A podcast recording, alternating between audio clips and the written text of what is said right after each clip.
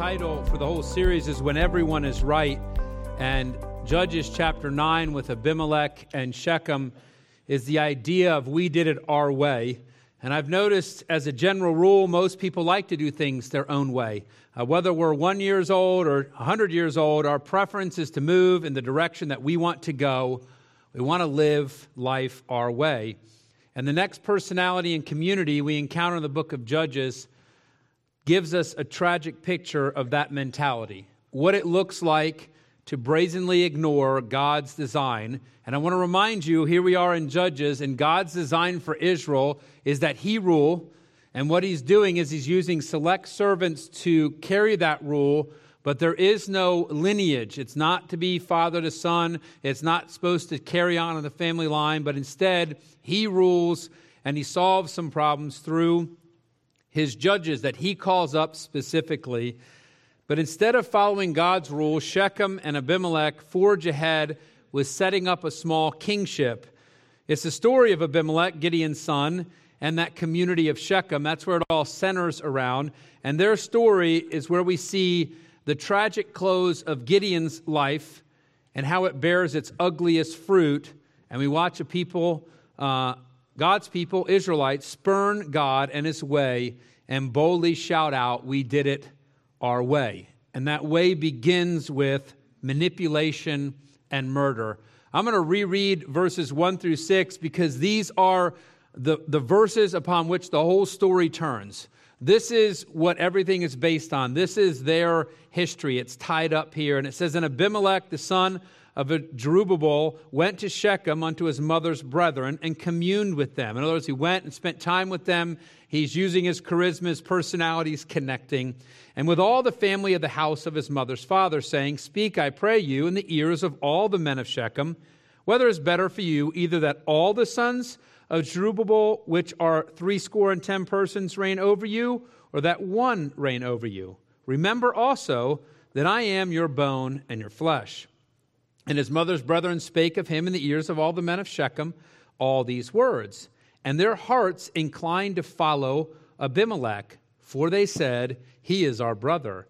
And they gave him threescore and ten pieces of silver out of the house of Baal Berith, wherewith Abimelech hired vain and light persons which followed him. And he went unto his father's house at Ophrah and slew his brethren, the sons of Jerubbaal, being threescore and ten persons, upon one stone. And by the way, there's an execution for you. It wasn't in battle, it was an execution style killing. Notwithstanding, yet Jotham, the youngest son of Jerubbaal, was left, for he hid himself. And all the men of Shechem gathered together and all the house of Millo. And you see the house of Millo, this is the nobility, this is the upper crust, this is the leadership. And so you have a segmented population, but they're saying the whole common group of people and even the elites all gathered together and went and made Abimelech king by the plain of the pillar that was in Shechem. And so let's get a little context here. Gideon has died, and the scheming plans of Abimelech, his son, come quickly to light. He wastes little time using his family connection in Shechem. Uh, that, that's something his brothers wouldn't have had to convince a whole community to elevate him over his brothers. And again, let me remind you there was not to be a succession plan in Israel. You're not supposed to. It is assumed that one of them would take leadership, and it's, it's a poor assumption. That is not what's been taking place this whole time. This is what Gideon rejected. One of his good answers was, I'm not going to be your king, nor is my son going to rule over you. This is not how this works. God rules over you. So he goes to Shechem, which, by the way, is a good bit south of the Jezreel Valley. If you remember where Gideon was from, it's north. He goes considerably south, and he, and he convinces the leadership to follow him. And what do they do? They take funds that were offered to Baal the, the, the Baal of the covenant. If you remember last week, Baal Berith means the, the Baal of the covenant. And what they're doing is they're stealing and borrowing God's covenant name and tying it into idol worship. And so what they do is they take idol worship money and then he hires worthless men, which literally means empty. And so he hires people who have no moral fabric in their life. He hires people that will do anything mercenaries, kill this person, they kill this person. They're, they will execute on anything. They don't have any conscience, basically. They're devoid of ethics. And he they uses them to help him execute his brothers. And again, when it says they're killed on one stone, a lot of commentators think that this might have been the same place where Gideon tore down the altar of Baal, that they brought the sons of Gideon back to that place and murdered them all right there. And then he gets to become the regional king. And so he is not a king that rules over all of Israel, but instead a king that has a regional uh, grip in Shechem and the surrounding area, areas that Gideon would have judged over, but he is now the regional king. His aspirations are much bigger than that, which we'll see in how he moves. However, that's where he's king, and he has a three year period of rule. He is not one of God's judges, he's never given that title. He is an usurper of God's authority coming in uh, from 1222 BC to 1219 BC is the time when he most likely rules in this region. And he rules outside of God's authority and he rules as a king. And we see in Israel, at least in this area, this desperate desire to be like the world, to have something that is less than what God has given them. And this thirst to have a king, though, and their methodology, Abimelech and Shechem, show us the danger of doing things our way and the decisions that are built based on us and not on God. And we see some dangers exposed. And, and the first is, and some of the more critical lessons, is choosing leadership based on a connection and not character. And that's going to be expanded as you learn from them to any decision we make based on connection and not character. There's no doubt, or it's likely, that Abimelech was a charismatic personality. He understood what it took to move people. There's no way that he's completely flat walking into Shechem as the most boring, non engaging person in the world, and he's going to convince everyone to make him king. It's likely that he's charismatic, but it's obvious that his number one selling point was his connection to them. He was one of their own. And that fact carried the day. Their hearts inclined to follow Abimelech, for they said, He is our brother. And I'm going to talk a little bit later. Why do we go to the person we're connected to? Because we feel more powerful. It was selfish on their part. One, they've ignored what God has said. They've ignored how God has framed what we're supposed to do. God is going to send the judge. God is going to rule. They're already looking and thinking that a son of Gideon would rule. And that's due in a large part to Gideon's failure. This is part of the tragedy of his close. He rejected the kingship and lived as a king. When you live as a king, your kids pick up on that idea of being king, and we see the fruit of his poor choices at the end of his life. It's bearing fruit after his death. His poor character, Abimelech's, does come through in the end. Whatever didn't serve Abimelech's purpose or elevate his power, he sought to destroy. This story, and we're going to read through it, is tragic because in the end, he murders everyone in Shechem.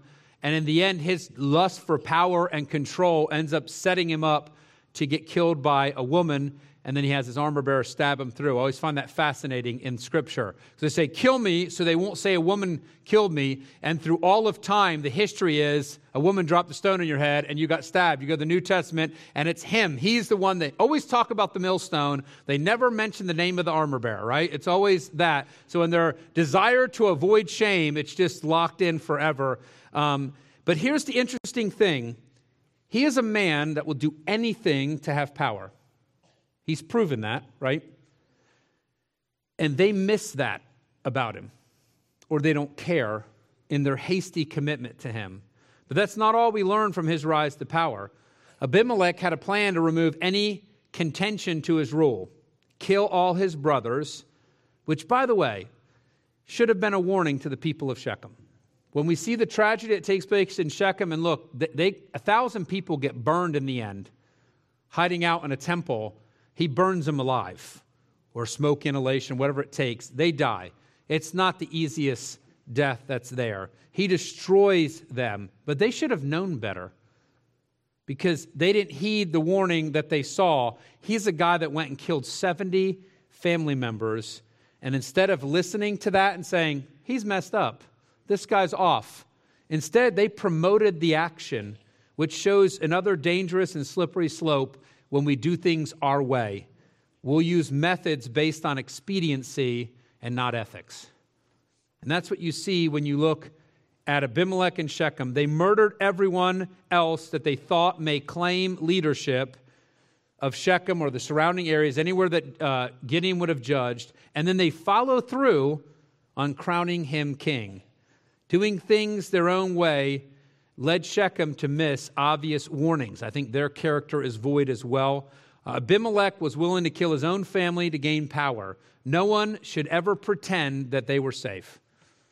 Shechem should have never wondered where they stood in Abimelech's mind. He would stop at nothing to gain his objectives. There was no real substance to his character. His rise was what was most critical. I put a pause there and ask us all to learn a little bit of lesson about that. How do we approach life? How are we living our life? Is it our own way or is it God's way? Is any method expedient? If it's expedient, let's do it. Or are we going to balance everything we do through the, the lens of Scripture that it's going to frame our life? Do we seek and make decisions based on what is the connection to us? I think that Christians, sadly, as we walk through even our own politics, too much we make decisions based on connection and not character.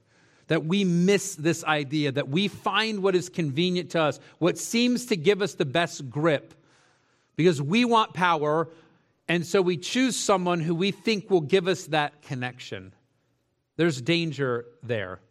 See, he was the easiest link, the path for them to have the most control. And so they participated in whatever was necessary and convenient to secure his leadership. And the, and the biggest question we'll ask in the sense of warning comes from these verses here.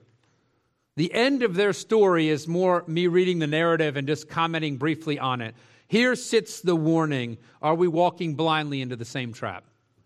Do we live life our way, so much so that we'll bypass what is obviously what God wants? He has shown that. Even Gideon, in all of his failures, still turned down the kingship. But instead, will we blindly walk into the same trap? Have we valued connection over character and understand no matter how you want to cloak it, you choose connection because you get power from that. You gain control when you have connection. And have we ignored biblical ethics over earthly expediency?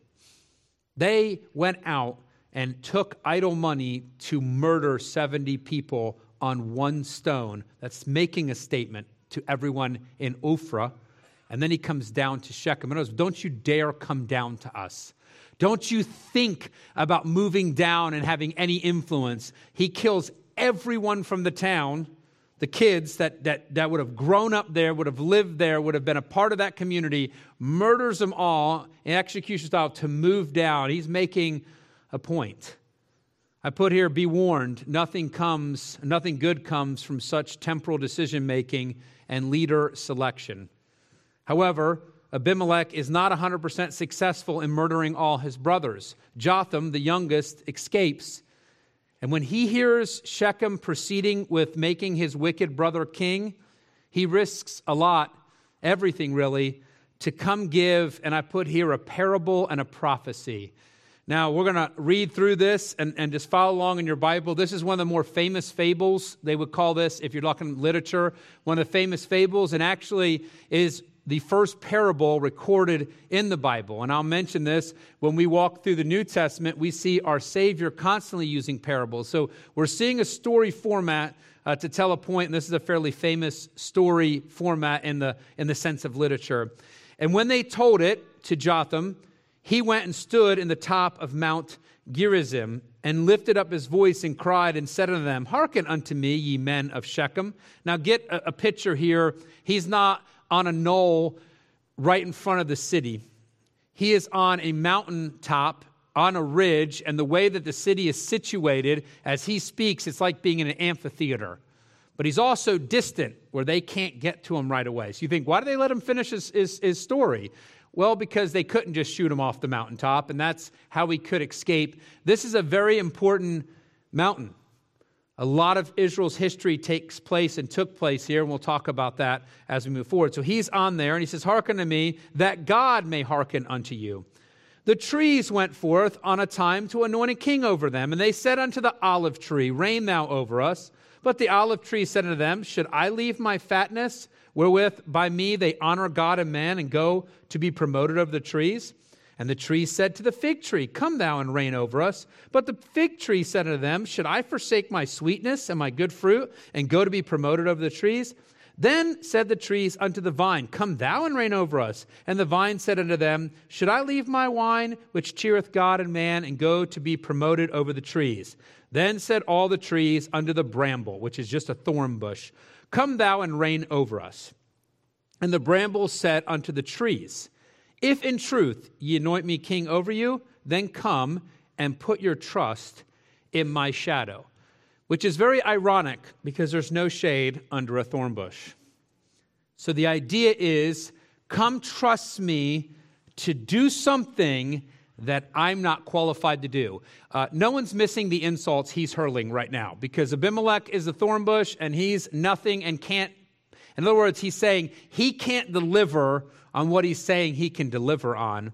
And if not, this is the thorn bush, let fire come out of the bramble and devour the cedars of Lebanon. That's his compliment to the men of Shechem. Your cedars, talking to a bramble. Now, therefore, if ye have done truly and sincerely, and that ye have made Abimelech king, and if ye have dealt well with Jerubbaal and his house, and have done unto him according to the deserving of his hands, for my father fought for you and adventured his life far and delivered you out of the hand of Midian. and ye are risen up against my father's house this day, and have slain his sons, threescore and ten persons, upon one stone, and have made Abimelech, the son of his maidservant, king over the men of Shechem, because he is your brother. In other words, he's highlighting exactly why they made the decision. If ye then have dealt truly and sincerely with Jerubbaal and with his house this day, then rejoice ye in Abimelech and let him also rejoice in you. But if not, let fire come out from Abimelech and devour the men of Shechem and the house of Millo. In other words, I want everyone to face this punishment, from upper crust to common people. It says, And let fire come out from the men of Shechem and from the house of Millo and devour Abimelech. And Jotham ran away and fled and went to Beer and dwelt there for fear of Abimelech his brother. In other words, he got off the mountaintop and went to where there was no reigning power. He was not in control up that far. Jotham comes to confront the people of Shechem and Abimelech and does it with a parable, which, like I mentioned before, ends up being one of the most famous fables in literature that depicts a political crisis caused by a corrupt leader. This is like a statement piece of what that looks like. Um, it's the first recorded parable, as I mentioned. And so he stands on this ridge of Mount Gerizim. He's not on the peak, he's on a ridge coming down, which was, by the way, a very significant place in Israel's history. For there, the blessings of the Mosaic law have been proclaimed to the people on their entrance into the land. This is where Joshua stood and had them reaffirm that they would follow God that they reaffirm the Mosaic covenant. So as they enter the land, Joshua, so just go back in time considerably, he stood there, and the nation of Israel would have reaffirmed God's covenant there. Thus, the land of the covenant. This is a, an important part of Israel. By the way, it's also where Abraham had first built his altar. Jacob had bought property and dug a well there. Joseph was buried there. This is the mount that we're on. This is a significant place.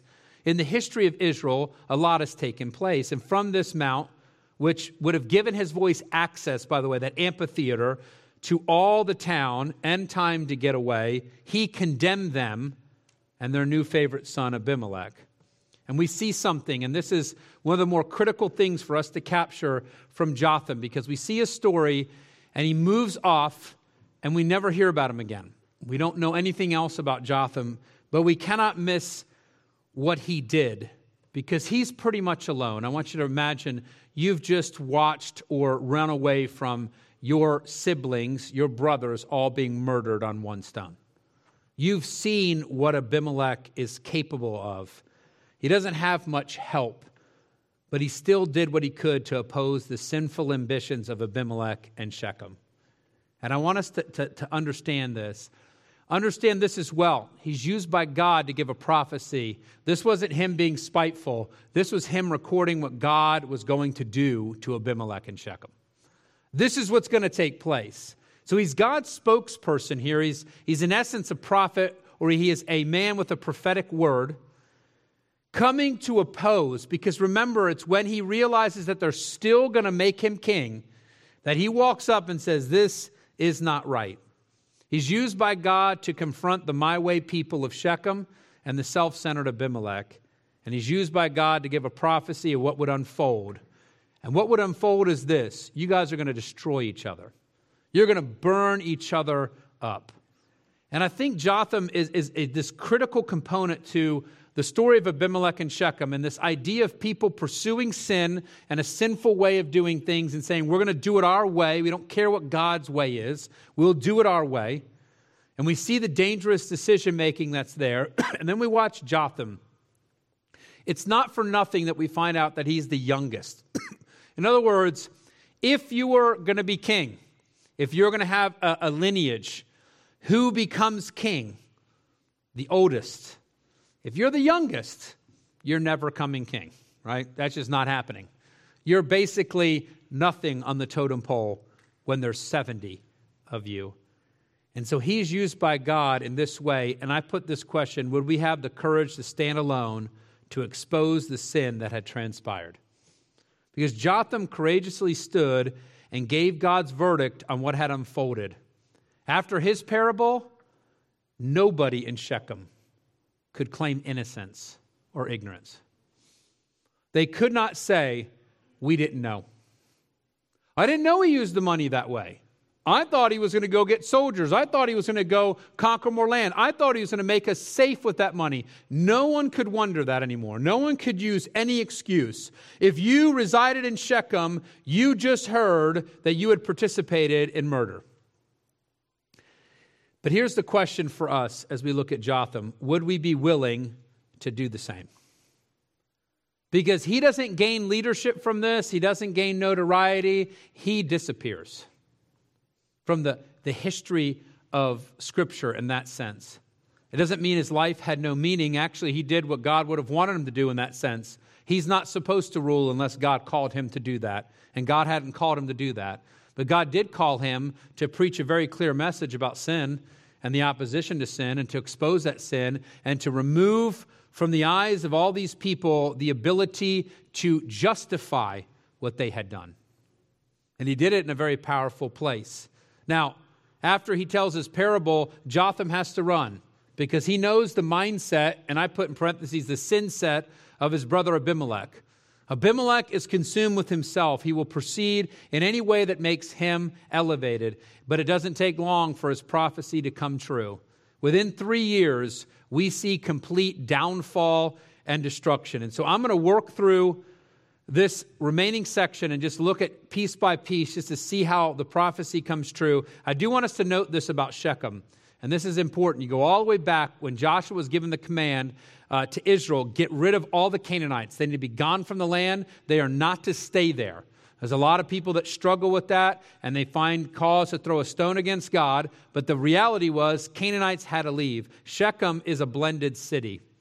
It is majority Israel, but Canaanites were there, and though they are the minority, they're still very influential and they're still around. Look, they're worshiping a Canaanite god, Baal.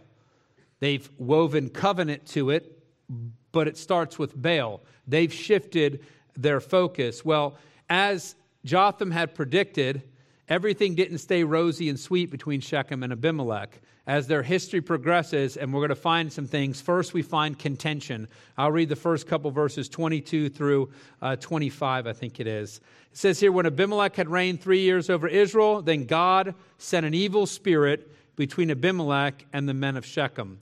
Now, we can go into the weeds on what he meant by evil spirit. The nuts and bolts of this is God sent contention between them. He broke the bond that they had.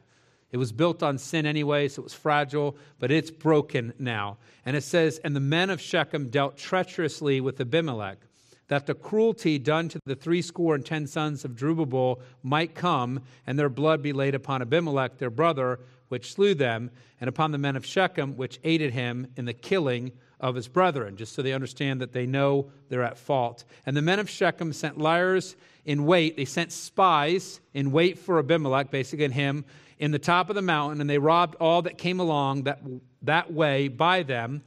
And it was told Abimelech. In other words, someone reported, and it's probably Zebul, who is the governor of Shechem, that they were doing this. And here's the nuts and bolts the leaders of Shechem begin spying on Abimelech and trying to undermine his control and his economy. Now, when Abimelech approached Shechem, he says, I'm your brother. I'm from here. Make me your king. Ironically, he does not reside in Shechem. Instead, he has a home base that is five miles southeast in Arumah. And the reality is this they were expecting to have control and to have connection. And Abimelech, once made king, shifts his base of operation five miles southeast. And so you already have division by his leadership decision not to be there, a point of disappointment at best. So these things are taking place. When they're spying on him, they're going about five miles to see what's taking place. They're coming up and making sure he can't hurt them. Where is he at? And then they can rob people because if you're king, one of your components, one of your jobs is to make sure that traveling through that country you're safe, that you don't get robbed, that you can grow the economy. So there's contention between them. His direct presence is not in their city, so the door is open for a contender. And this is where you start getting an introduction to the next guy that comes into the scene, a guy named Gaal. And Gaal, the son of Ebed, came with his brethren and went over to Shechem. And by the way, it's not his brothers, it's his band of soldiers. Gaal in history, if you read some of the history around him, he was a roving opportunist looking for a place where he could gain control. he lands on Shechem, and it's a place for control. So when you see brethren, think band of soldiers, uh, of basic renegades that come in. And it says here, uh, and the men of Shechem put their confidence in him.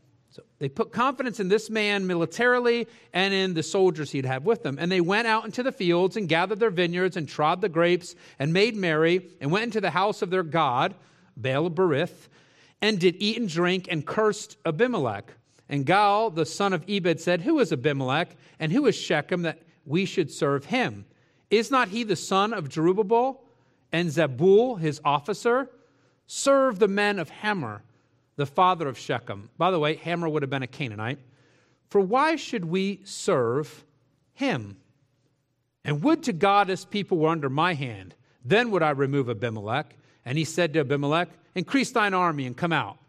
In other words, Gaal is celebrating with Shechem.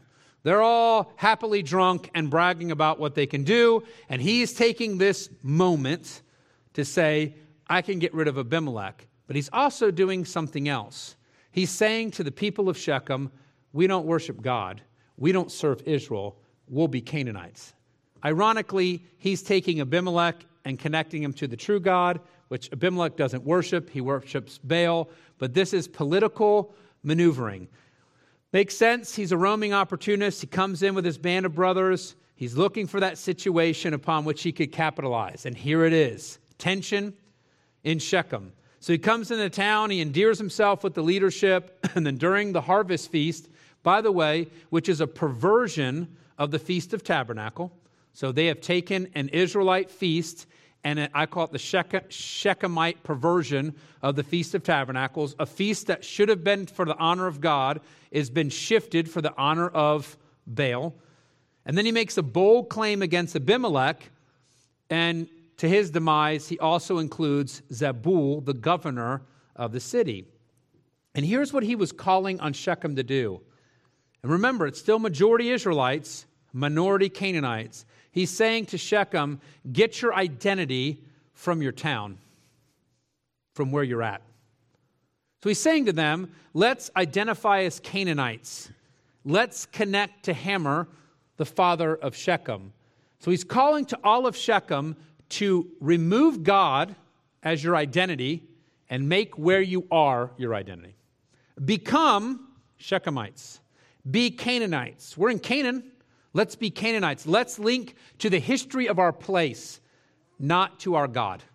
And so his call is a direct rejection of Israel and Israelite rule, but more importantly, he's saying to the people, let's distance ourselves completely from this God of Israel.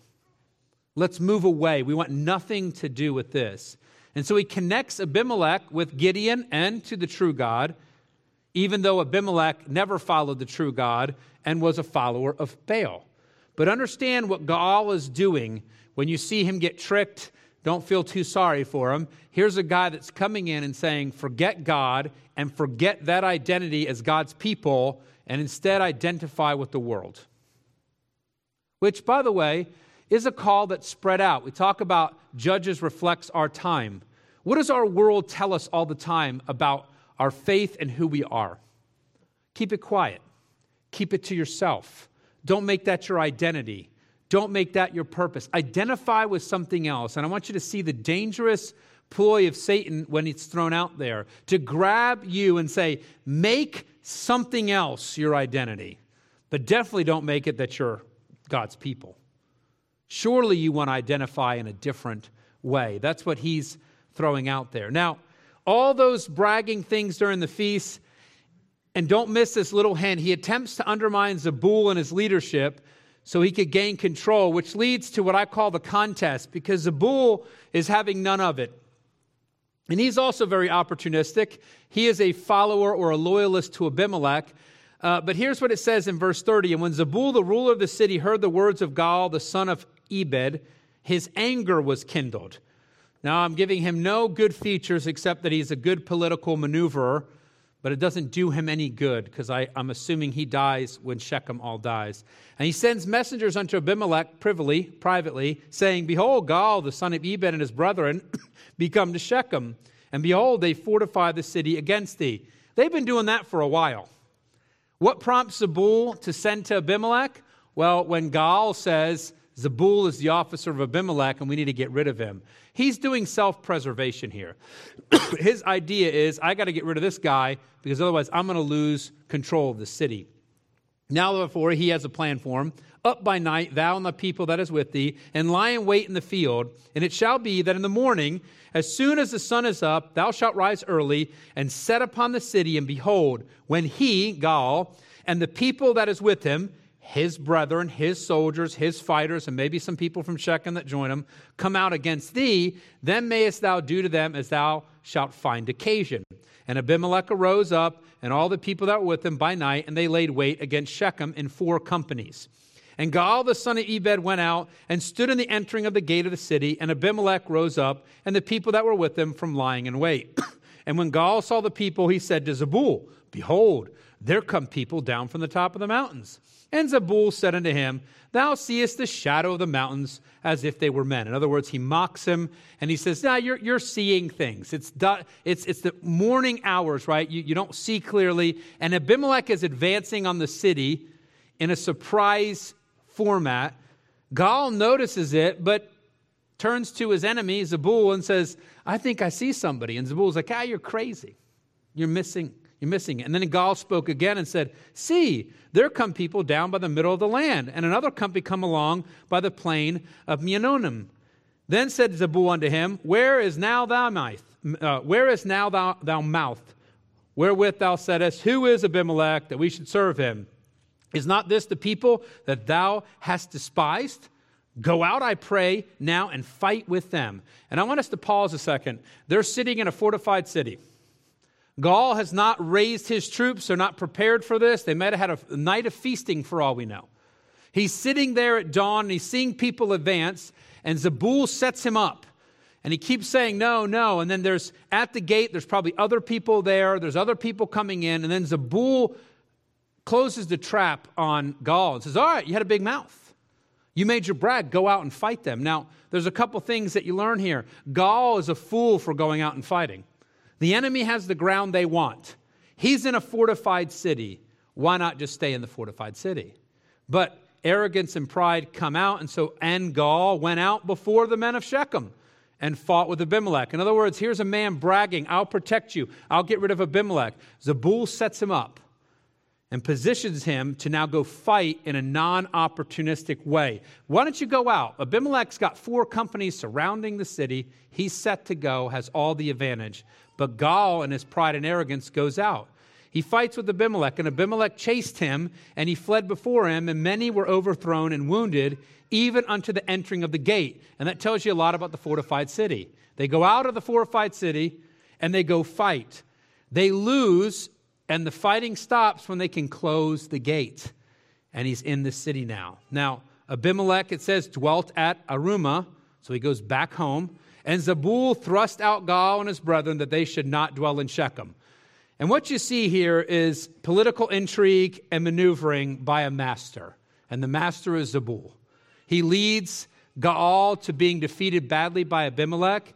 He and his group go out to fight and results in a weakened popularity. I can take care of you. I can fight for you. I can destroy you. I can get rid of all this for you. Then he goes out and gets defeated on the first round. Well, that set Zebul up to say, we got to get rid of this guy. All he's doing is making Abimelech mad. All he's doing is, is making us the target of Abimelech. How crazy is this? So Zebul uses it and wins the contest. The political game is won by Zebul. And in his mind, they're loyal to Abimelech, or really loyal to him. But the real devastation is still to unfold. I think a destruction of Shechem has never been in Zebul's mind. He wanted Gaal gone but he never imagines what Abimelech would do next because Abimelech is not satisfied removing the contender. He wanted to see the complete collapse of Shechem. I'll walk us through the next verses. And it came to pass on the morrow that the people went out into the field and they told Abimelech. And I want you to realize you got to separate the people. Gaal and his soldiers are gone. They're the ones that fought and were defeated. Now the people in Shechem are leaving a fortified city and going out and working the fields. This is like normal. We had to go tend to the grapes. We got to work on the harvest, whatever might be taking place. They're just going to work. These are not soldiers heading out, they're not armed for battle. so this is Abimelech, he knows this. And he took the people, his people, and divided them into three companies and laid wait in the field and looked, and behold, the people were come forth out of the city. And he rose up against them and smote them. So he does what you would expect Abimelech to do. He kills the people while they're working the land. And Abimelech and the company that was with him rushed forward and stood in the entering of the gate of the city. What did he solve this time? There's no returning back to the city. There's no closing the gate. There is no defense. He takes the entrance point. And the two other companies ran upon all the people that were in the fields and slew them. And Abimelech fought against the city all that day, and he took the city and slew the people that were therein and beat down the city and sowed it with salt. He completely annihilates Shechem, he destroys it completely. And I want you to picture this three companies of people. He takes the gate. Everyone in the field gets killed by the other two companies. He turns around. Now, everyone in the city is stuck in the city. Everyone out of the city is stuck out of the city. They're killing them. They don't have weapons. This is not war. This is not a battle. This is just murder. He turns into the city, begins fighting. No doubt people know that's taking place. Arms are pulled up, but you're not prepared to defend yourself at all. He enters the city, and all day long he is taking the city. He's killing people and he's destroying it. He beat down the city. He's not looking to conquer a people, he's looking to kill a people. And then it says it was told Abimelech that all the men of the Tower of Shechem were gathered together. The Tower of Shechem is referring to the leadership. This is the, the Millo, this is the leadership, this is nobility. They've run to somewhere else. And Abimelech uh, got him to Mount Zalmon, he and all the people that were with him. And Abimelech took an axe in his hand and cut down a bow from the trees and took it and laid it on his shoulder and said unto the people that were with him, What you've seen me do, make haste and do as I have done. And all the people likewise cut down every man his bow and followed Abimelech and put them to the hold. In other words, these people are hiding out in this temple. They've shut the doors, and Abimelech is cutting uh, branches from trees, and he's bringing it there, and he says, We're going to make a big old bonfire. This is an ugly way to do battle. And he set, he set the hold on fire upon them so that all the men of the tower of Shechem died also, about a thousand men and women. And I just want you to recognize who he is. The guy that murders 70 of his brothers has just taken the, the, the, city or town that made him king, and he's murdered them in the field. They have no way to defend themselves. They're fighting in the city. He's annihilated the city. A thousand people are left. There's nothing that needs to be destroyed anymore. And instead of leaving it be, he gets boughs from a tree and he lights it on fire and he kills them all. Fire from Abimelech has consumed Shechem as promised. But the tragic lesson needs to come to its fitting and predicted close. And it's fascinating because his, his success in burning the people in Shechem set him up to do the same thing in a town where a lady has a millstone and she's going to crush his skull. So we go now, Abimelech goes to Thebez and encamped against Thebez. And, and the implication from history is they're not okay with his kingship. So he is trying to gain power and took it. And there was a strong tower within the city, and thither fled all the men and women and all they of the city, and shut it to them, and gat them up to the top of the tower. They shut the doors, they climbed to the top. And Abimelech came into the tower and fought against it, and went hard unto the door of the tower to burn it with fire. I have a way to get people out of towers. We light the doors on fire, and they die. And so his mind is working with what works. And it says here, and a certain woman cast a piece of a millstone upon Abimelech's head, and all to break his skull. Just to make it graphic enough, she crushed his head. Then he called hastily unto the young man his armor bearer, and said unto him, Draw thy sword and slay me, that men say not of me, A woman slew him. And his young man thrust him through, and he died. And when the men of Israel saw that Abimelech was dead, not men of of Shechem, but now his whole band of people, they departed every man unto his place. Thus God rendered the wickedness of Abimelech, which he did unto his father in slaying his seventy brethren, and all the evil of the men of Shechem did God render upon their heads, and upon them came the curse of Jotham the son of Jerubbaal. What do we see here? To summarize the whole story, nothing ends right when we do things our way. And then there's a second part of this God's word always comes true. Jotham was tasked with saying to Shechem and Abimelech, This is what's going to happen to you. And within three years, that's what happened. See, Abimelech and Shechem show the danger of getting our way, of doing things our way. It results in decisions that are based on connection and not character. And by connection, I mean our control. Decisions based on what we can control and not on the character or the, or the biblical direction of that decision. And then what also unfolds are methods based on expediency and not biblical ethics. What works, what we think will make sure accomplishes what we want, which will tell you a lot about maybe we shouldn't be doing this at all, that takes place. And the end is downfall and destruction. The result of doing things our way is downfall and destruction. But instead, we have a, a, a, counterpart to this. What do we do instead of this? Well, show the courage of Jotham, who stood alone to expose and oppose the sinful ambitions of Abimelech and Shechem. He was used by God to speak truth and expose their sin and the coming consequences, and it's one that devoured the participants. Galatians 6 7 says this Be not deceived, God is not mocked, for whatsoever a man soweth, that shall he also reap. And I want to say this about the story of Shechem and Abimelech. They sowed sin, they sowed rebellion, they sowed resisting the one true God, and they reaped exactly what they had sowed.